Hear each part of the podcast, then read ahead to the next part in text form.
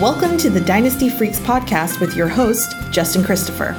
For free rankings, player values, waiver wire tips, and trade advice, follow him online at dynastyfreaks.com or email dynastyfreaks at gmail.com. Hello, greetings from Austin, Texas. Welcome, all of you Dynasty Freaks. Admit it, you are addicted to Dynasty. I am too. My name is Justin Christopher, and I'm a Dynasty Freak, which means I love drafting and trading and scouting and managing all my teams 365 days a year. So do you. So let's talk some Dynasty episode number 225. We're going to talk free agency week number two. And as expected, week two in free agency was less exciting than week one for sure. Uh, but a few players, you know, changed teams and shook up some dynasty values as a result. Plus, there was an exciting trade that we can talk about too. Uh, the sad theme of this week, though, is the one year contracts, both for running backs and tight ends, just not getting any love. Been pretty wild to see how that's been happening. But we'll talk about some of those players, and right now I'll give you some of my thoughts on players that changed teams last week. Uh, first, we'll talk quarterbacks, then we'll go running backs, wide receivers, and a couple tight ends. Uh, quarterbacks, two really worth mentioning. Gardner Minshew for the Colts. Uh, Minshew signed uh, with the Colts in Indianapolis and really has an excellent chance to become the starter there. Uh, the Colts are likely to draft a quarterback in the first round, but they may draft one of the guys that they feel like they need to have develop under Minshew. That, of course, would be Anthony Richardson, who would need much time to develop, and Will Levis, who arguably could use some time as well. Those are the quarterbacks that are most likely to be available to them, unless there's some kind of a wacky trade. And both of those guys could use use some time to develop, especially Richardson. Minshew, you know, can't play much worse than the string of below average quarterbacks the Colts have trotted out there the last few years. So he should be able to keep the dynasty value of his pass catchers afloat um, with hopes that, you know, this rookie, whoever they draft, is going to eventually become a strong quarterback and then make their offense really good. but managers who have Minshew in super flex leagues should be very pleased with this, as they probably have an additional short term starter uh, that just popped onto their radar now. So good for them. Next one I thought that it'd still be worth mentioning would be Marcus Mariota for the Eagles. Uh, he signed with Philadelphia to back up Jalen Hurts. Uh, the Eagles, you know, found a quarterback that has some of the same unique abilities that Hurts does, albeit not nearly to the same degree.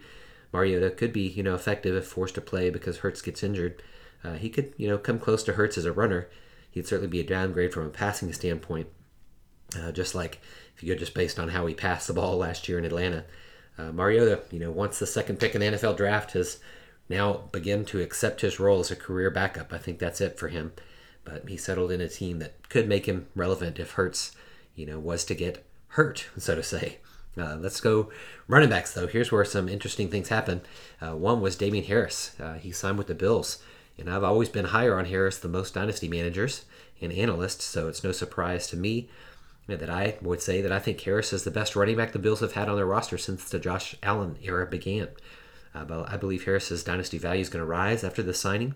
Uh, even though I do have concerns about Josh Allen's impact on running backs, as traditionally he's been used so much in the red zone. Uh, Allen does take a lot of a lot of red zone touches away on the ground and through the air, but I think as Allen ages, the team's going to try to involve running backs more in the offense overall and in the red zone. Uh, signing Harris uh, may be an indication that they want to do so. So dynasty managers who hoped that James Cook would be the RB1 for the Bills next year, uh, they are the most disappointed by this signing. I think that Harris is really going to be the top back and Cook is going to be the second back, and that's really going to hurt uh, Cook. Although Harris is only signed to a one year deal, as will be the case with many of these running backs, you know, so he, you know, not just do it for this year and they'll see what they can do if they can extend him if he does well. So Cook still has a longer contract, so that's good for him. Um, he's undoubtedly the player that will be most impacted by this move, but Harris, I think, is going to see his dynasty stock rise. I'm hopeful that they're going to use him more than the Patriots ever did uh, since uh, Rhamondre Stevenson showed up on the scene and kind of put Harris as the second fiddle. Harris now gets to rise back to, the, let's say, the first fiddle for the Bills. Similar thing happened uh, for the Texans. Devin Singletary signs a one-year deal with the Texans, much to the frustration of Dameon Pierce managers in this case. Uh, though again, they only signed him to a one-year deal. I, I think this one's going to be a little bit different than Buffalo, though. I think that Pierce is going to maintain his role as the RB one, but Singletary is going to cut into his workload for far more than Rex Burkhead did. Uh, others did last year. Pierce took almost all the carries start to start the season before he got injured. I think this year there's going to be a little bit more of a change of pace with Singletary Um, Damian Harris or Pierce still, you know, number one, but Singletary is going to be a close number two. Uh, this helps the Texans, you know, but it hurts the dynasty value of both Pierce and Singletary, at least short term. I think the only league where I have Singletary, I instantly offered him it's the Pierce manager for a third round pick, just trying to get something back to let a guy get his handcuff, at least his handcuff for a year. Sadly, in that league, the other owner's very um, inactive, so he's yet to respond to the trade offer. But gives you an idea about how I see Singletary's long term uh, dynasty value. Uh, Pierce is still up there, but definitely takes a bit of a hit because of Singletary signing. Another one year signing was D'Onta Foreman signed with the Bears. And Foreman actually signed with the Bears the first week of free agency, but I forgot to uh, talk about him last week, and so I thought I'd talk about him now. Uh, again, keeping the tradition, he signed a one year deal to compete with Khalil Herbert, whose managers were hopeful that he have no competition after David Montgomery signed with the Lions.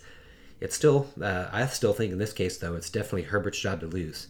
And uh, of the three running backs that I've talked about so far, Herbert, I think, has the, has least impacted by this competition. However, that said, in an interview after the signing, Foreman said that he plans to win the job and become the lead back there. You know, I think it's good for him to want to do that, but I don't think he will. I think he'll be more of a true handcuff uh, from a fantasy football perspective, though. And really, this doesn't hurt Herbert as much as maybe other managers might think.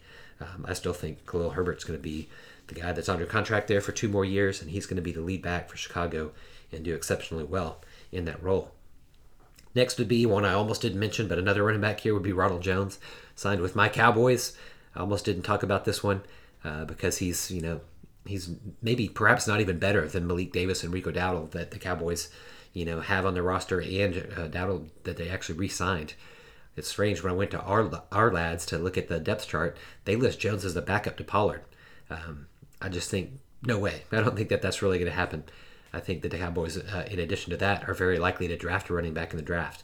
Whether it's Bijan Robinson, as some people have mocked them up to draft in the first round, or if it's really you know among that great group of second tier running backs that they could get you know in the third or fourth round, I think Dallas is definitely going to add a running back. So I know I saw a couple people uh, pick up Jones in my leagues after the signing. Um, I didn't even look. I wasn't interested.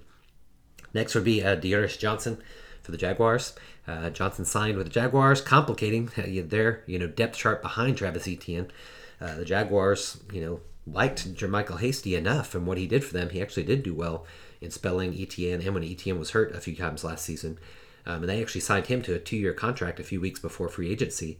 And so, given that case, I really think that D'Ernest Johnson, you know, just signing a one year deal, he's just been added for depth for the Jaguars. I know that there are a lot of uh, dynasty manager managers who are out there that really hope that D'Ernest Johnson would sign with a team that he'd get, you know, a fair chance to compete. Uh, this is not it for the Jaguars. This is just depth for them. Now we'll talk about the big trade as we move to wide receivers. Elijah Moore uh, was traded to the Browns. Finally traded, and while it was not to the Packers, as you know we uh, talked about last week on the podcast, it was to the Browns where the Jets got picks. But however, those picks might be used as a package to help trade for Aaron Rodgers. So one way you could say that Moore might still be part of the trade for getting Rodgers to New York in a backhanded way. Uh, Moore really needed to leave New York and just to give his second chance on his dynasty value. And I think that just the move right here has already made his dynasty value rise. Again, I know the one league where I have a, have him on my roster, I got a trade offer right away after this happened. And so uh, his dynasty value gets a little bit of a bump here, and it could take a bigger bump, obviously, once you see him on the field. Moore's attitude problems, you know, landed him in the doghouse with the Jets. I'm hopeful that just the fact that now he's going to be feeling wanted again will help him commit to improving and to playing up to the level that we know he's capable of.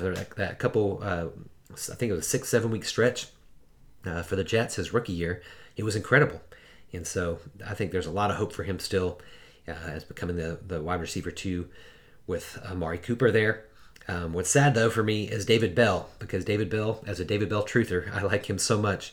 I think Moore's signing uh, really buries Bell on the depth chart because Donovan Peoples Jones played so well last year too. Now Bell is not even in the three receiver sets for them, I don't believe. So pretty sad for David Bell. He's borderline droppable in most dynasty formats. In biggest leagues, um, he might it might be you know worth keeping. I'm undecided in a couple of the leagues where I have him if I'm going to drop him or not. Next, we'll go to a couple more kind of small signings for receivers, but still worth talking about. Mecole Hardman, uh, he was Hardman went to the Jets. Hardman's you know signing with the Jets was really what allowed them to trade Elijah Moore. Um, and, you know, again, to try to maybe give him one more weapon to try to attract Aaron Rodgers to. Who knows what's going on in there psychologically. But I was never high on Hardman, you know, as most dynasty analysts and managers, even when he came out.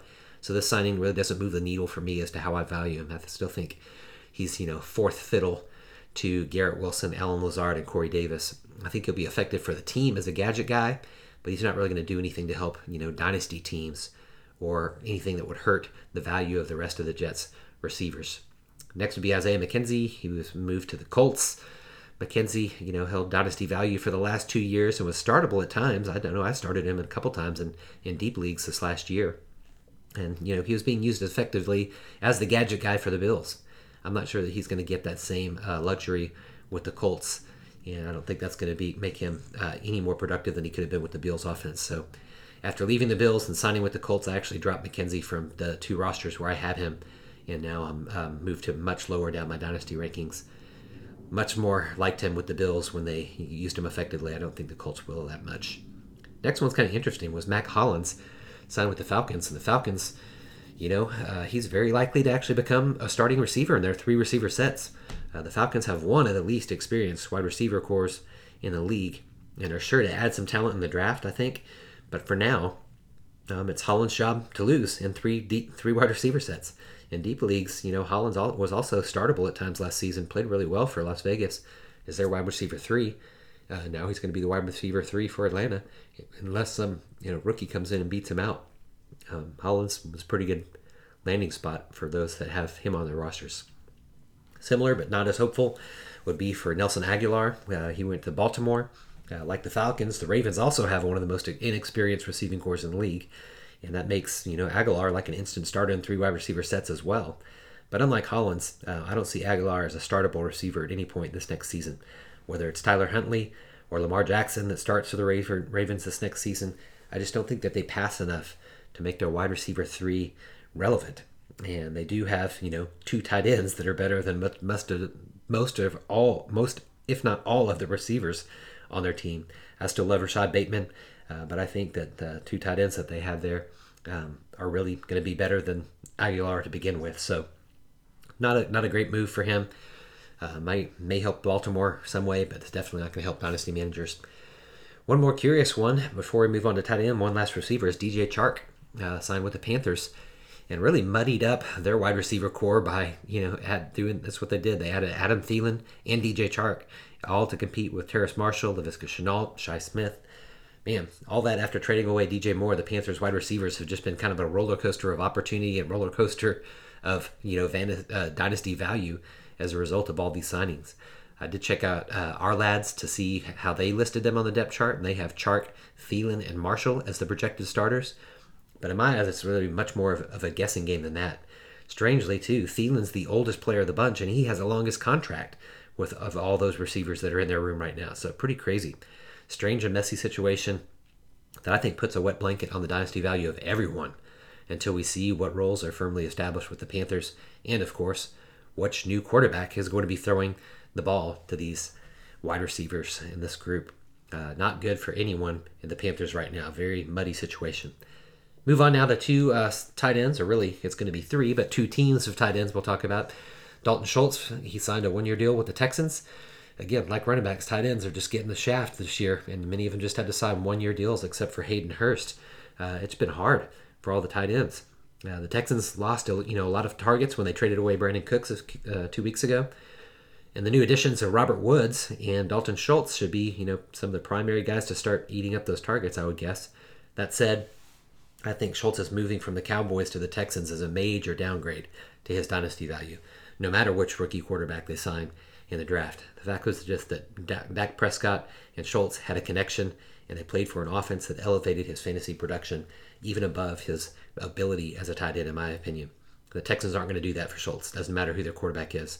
The dynasty stock falls quite a bit in this trade, and also simultaneously, sadly, brings down the fading dynasty stock of Brevin Jordan, who I thought would, you know, maybe get a chance to compete and give him a chance to to break out and show something.